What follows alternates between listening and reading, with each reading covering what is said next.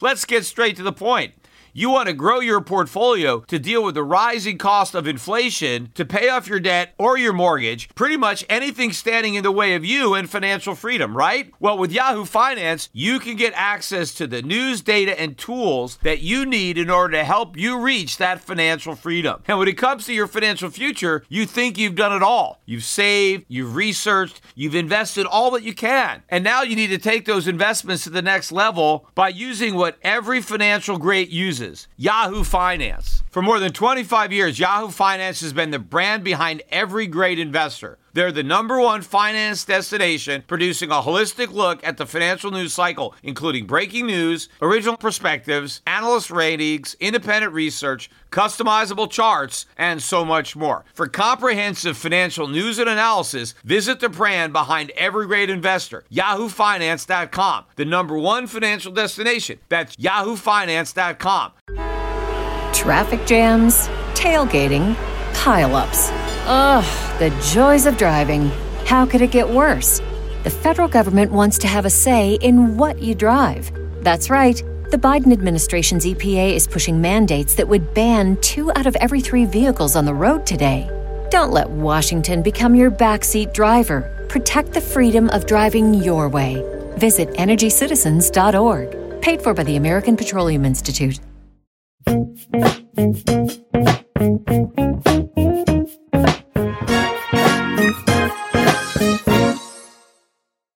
I've been reading a lot more about the deflation scare, a lot of articles, again, trying to make the case that deflation is such a dangerous uh, economic condition that we must resist at all cost. One such article in Bloomberg, this one is by David Goodman. Uh, currency wars evolve with goal of avoiding deflation. And this is now guy is writing about how the currency wars have now changed and where it's not really about growth, right? And trying to steal growth by weakening your currency, which of course didn't really work anyway. It's now about stealing inflation. The article points out that the reason that people, or nations rather, want to weaken their currency is to export their deflation. They're trying to push their deflation on their trading partners so that they can import inflation. And so the inflation is seen as a goal in and of itself, right? That it's deflation that's bad and inflation is good. Not we need inflation to get growth. We just need inflation because we need it, because inflation is good. And we got to get rid of deflation because deflation is bad. And again, of course, you know, when you've got all these governments all around the world that so desperately need inflation, right? Not because their economies need it, but because they need it politically, because they need cover uh, to inflate away their debts where they don't have the, you know, the integrity, the courage to do it honestly. So they need to lay a foundation for inflation. They must first get the public to accept it as benevolent. And they're certainly getting a lot of support in the mainstream media. In fact, there is a article that came out also in Bloomberg. This is this is more recent. I think this just came out. Uh, this one is from October 26th. Actually, the other one was from a few days earlier. The other article was from the 22nd. And this article is from Rich Miller and Simon Kennedy. Right? Title is U.S. Gains from Good Deflation as Europe faces the bad and the ugly. So now they're trying to kind of soften the message a little bit because they're trying to acknowledge that maybe some deflation is good. And, you know, why are they even bending the narrative a little bit? And the reason is because you've got these declining gasoline prices in the United States. You have oil prices again, which move below $80 a barrel uh, briefly on the week. They never really closed below 80, but we did trade below there a couple of times. Uh, but also, lower oil prices um, are translating into lower gasoline prices. And isn't this right? This is bad, right? Because falling prices are bad. But of course, everybody wants to talk about why the U.S. economy is good. And, and so they, they need to downplay the supposed threat of deflation as a, because of falling gas prices. Because after all, isn't this bad news then? If deflation is bad, if falling prices are bad, then why aren't falling gasoline prices bad? So now they're basically coming up with an alternative. And now they're saying, well, not all deflation is bad. There's good deflation and there's bad deflation, right? And so here's the distinction that they make they say that when prices are falling because of an increase in supply, like in the United States, where our, our, our oil shale revolution means that we're creating, we're producing more oil, right? And so if oil prices are going down because of an increase in supply, that is good deflation, right? But if prices are rising because of a reduction in demand, right, then that is bad deflation. And we have the former over here in America, but Europe is suffering from the latter. Now, first of all, to see how ridiculous this this is, right?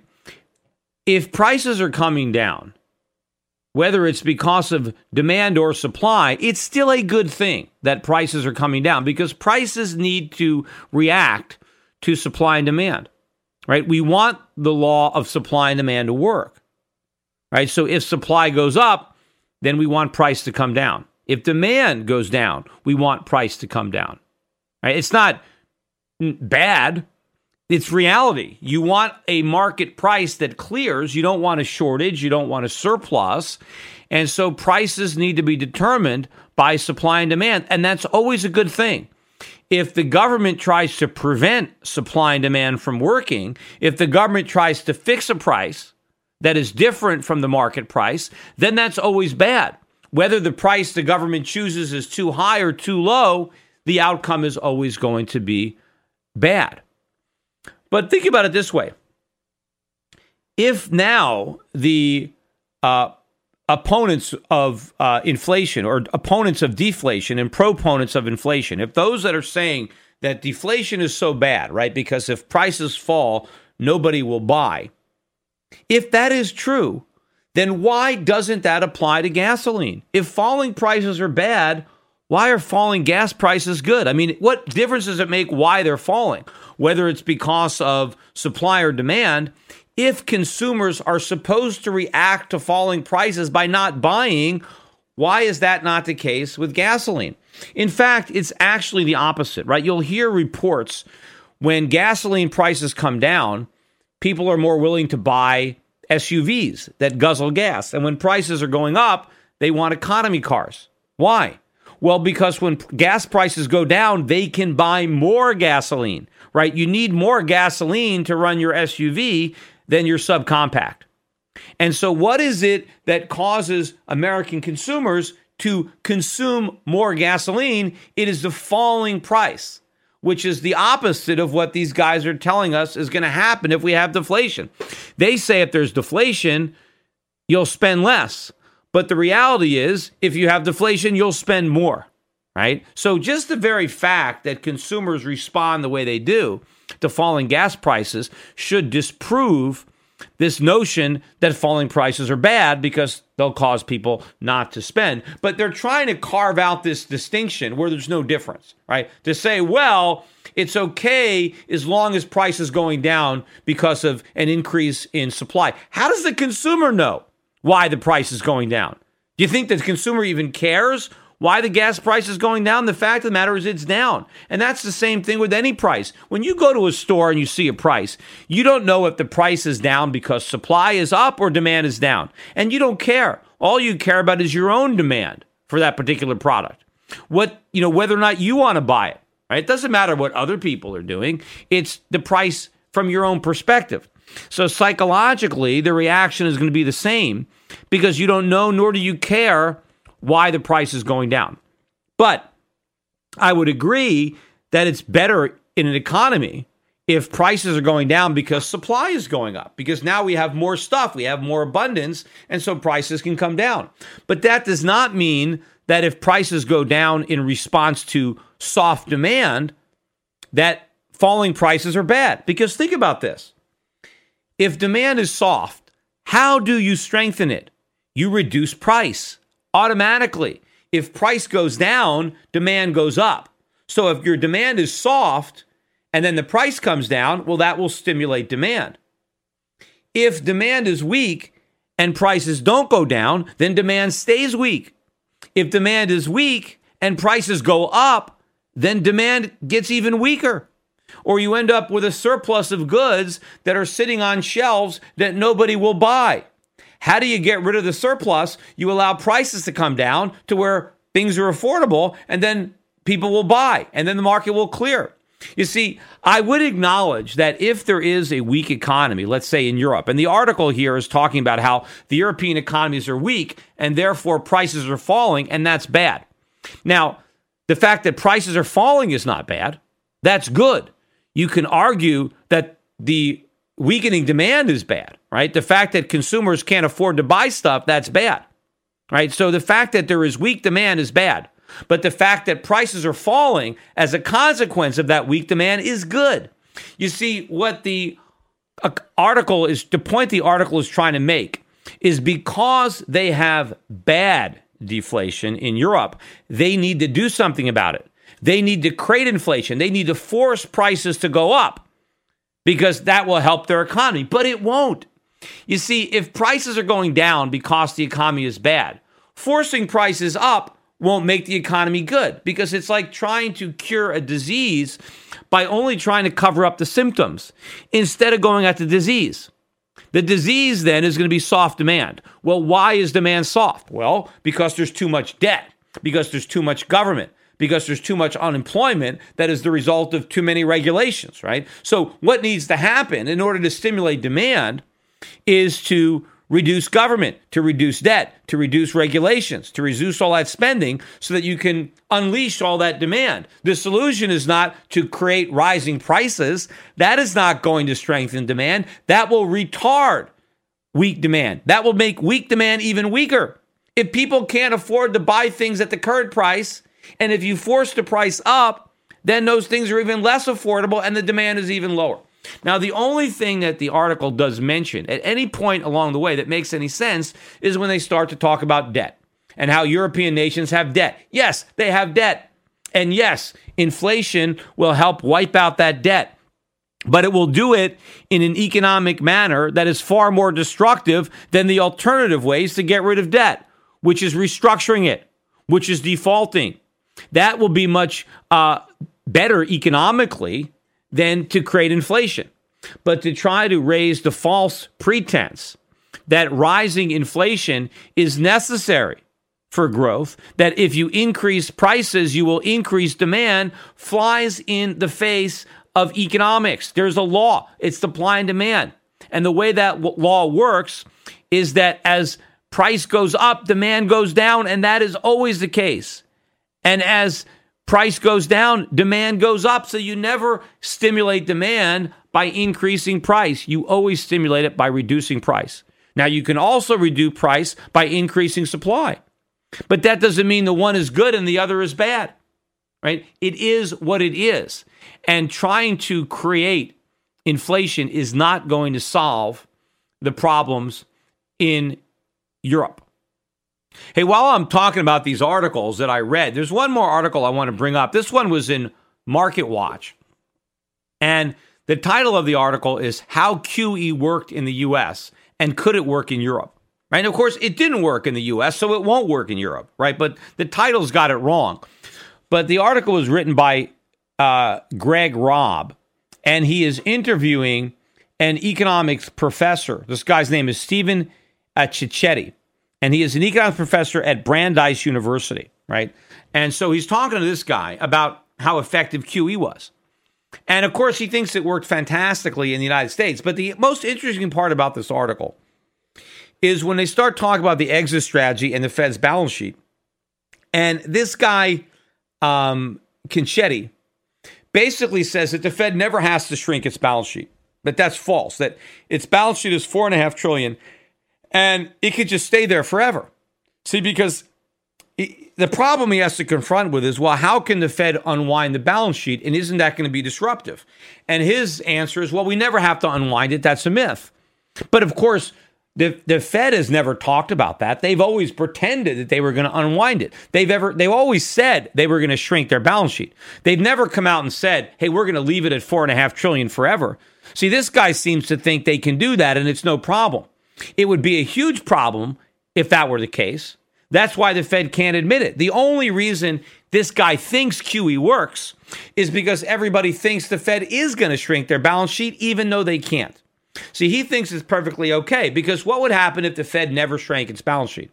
Or if the Fed told everybody that it was never going to shrink its balance sheet? Well, then the dollar would start to decline because the strength of the dollar has been a function of the perception that the Fed will shrink its balance sheet. And remember, when Ben Bernanke said that he wasn't monetizing the debt, his rationale was, well, because we're going to sell all these bonds. We're not permanently financing these deficits. It's only temporary. Well, if the Fed acknowledged, like this guy Cecchetti is saying, well, we're going to leave our balance sheet at four and a half trillion forever. Well, then that would be an admission that they did monetize the debt because they're going to own these bonds forever. And that is a very different animal. And so as the dollar starts to weaken and inflation expectations start to mount, because the reason inflation expectations are contained thus far, in large part, is due to the belief, the false belief, that the Fed is going to unwind its balance sheet, because that's what it's always said it was going to do. That it was going to sell down all these bonds, that the expansion was only temporary.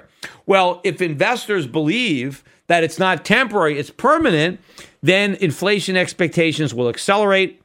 And at some point, the Fed is going to be forced to raise interest rates, and it can't raise interest rates without shrinking its balance sheet. Because how is the Fed going to mop up all that excess liquidity?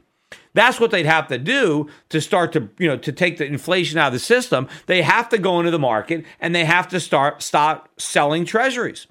So for this guy to say they never have to sell their treasuries, it doesn't matter how big the Fed's balance sheet is, shows how little he understands about economics or finance, which is why he's a professor of economics at, at Brandeis. And so, if the professor knows so little, uh, I can only imagine uh, how much less his students know when they, when they graduate. You know, also, when this guy talks about balance sheets and why they can get bigger, he points to Switzerland as an example because he says, look at how big the Swiss balance sheet is.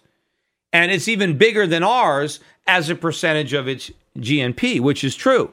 But the Swiss balance sheet is not because the Swiss government has been mon- I mean the, the Bank of Switzerland has been monetizing Swiss government debt. No, they've been buying up European debt. They're buying up euros. It's very different when your balance sheet consists of external liabilities.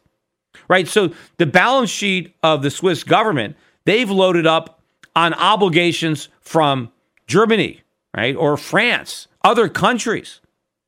But when the Federal Reserve is is you know expanding its balance sheet it's all liabilities of the US government so it's very different when a central bank loans money to its own government versus when a central bank loans money to other governments because that balance sheet really represents an asset yes the Swiss can sell down their balance sheet right because it doesn't affect uh, Swiss financing because they don't own any Swiss government bonds all they own is European government bonds obligations of other sovereign nations that do not include Switzerland.